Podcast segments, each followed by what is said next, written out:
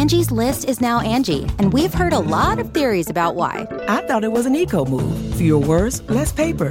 No, it was so you could say it faster. No, it's to be more iconic. Must be a tech thing. But those aren't quite right. It's because now you can compare upfront prices, book a service instantly, and even get your project handled from start to finish. Sounds easy.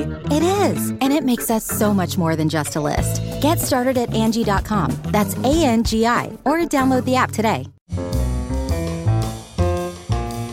This is Merriam Webster's Word of the Day podcast for Thursday, April 14th.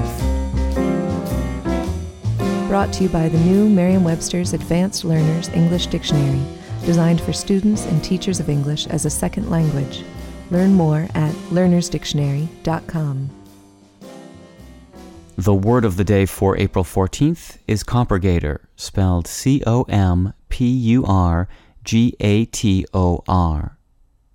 Compurgator is a noun that means one who under oath vouches for the character or conduct of an accused person.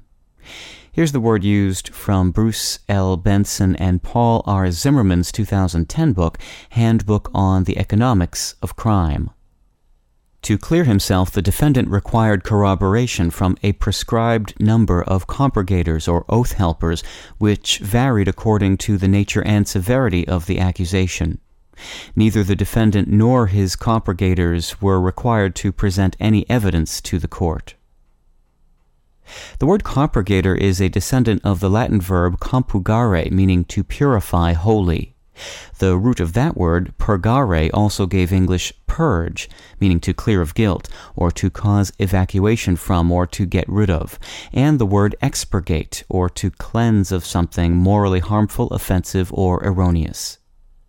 Compurgator has occasionally been used in a more general sense of one who supports or defends another, but its primary application is to the specific legal situation in which someone appears in court as a character witness for the defendant. Compurgator has been used in English with this specific legal meaning since the 16th century. With your word of the day, I'm Peter Sokolowski. Visit the all new learnersdictionary.com, the ultimate online home for teachers and learners of English. A free online dictionary, audio pronunciations, custom study lists, and interactive exercises are available now at learnersdictionary.com.